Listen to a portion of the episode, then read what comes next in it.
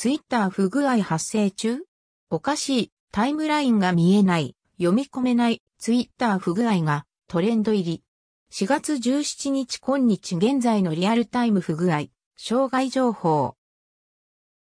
今日2021年4月17日現在、ツイッターのトレンドに、ツイッター不具合が浮上中。少し前に、ツイッターの公式アカウントが、ツイートが読み込めない不具合、障害が発生しているというツイートをしていました。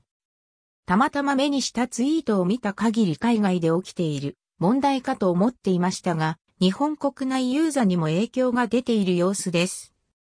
個人的には特に問題を感じていないので、人やアカウント依存といったところがあるのかもしれません。どちらにしても多くの人に同時に起きている問題なので、ツイッター側が対処する必要があるかと思います。解決までしばらく様子見しましょ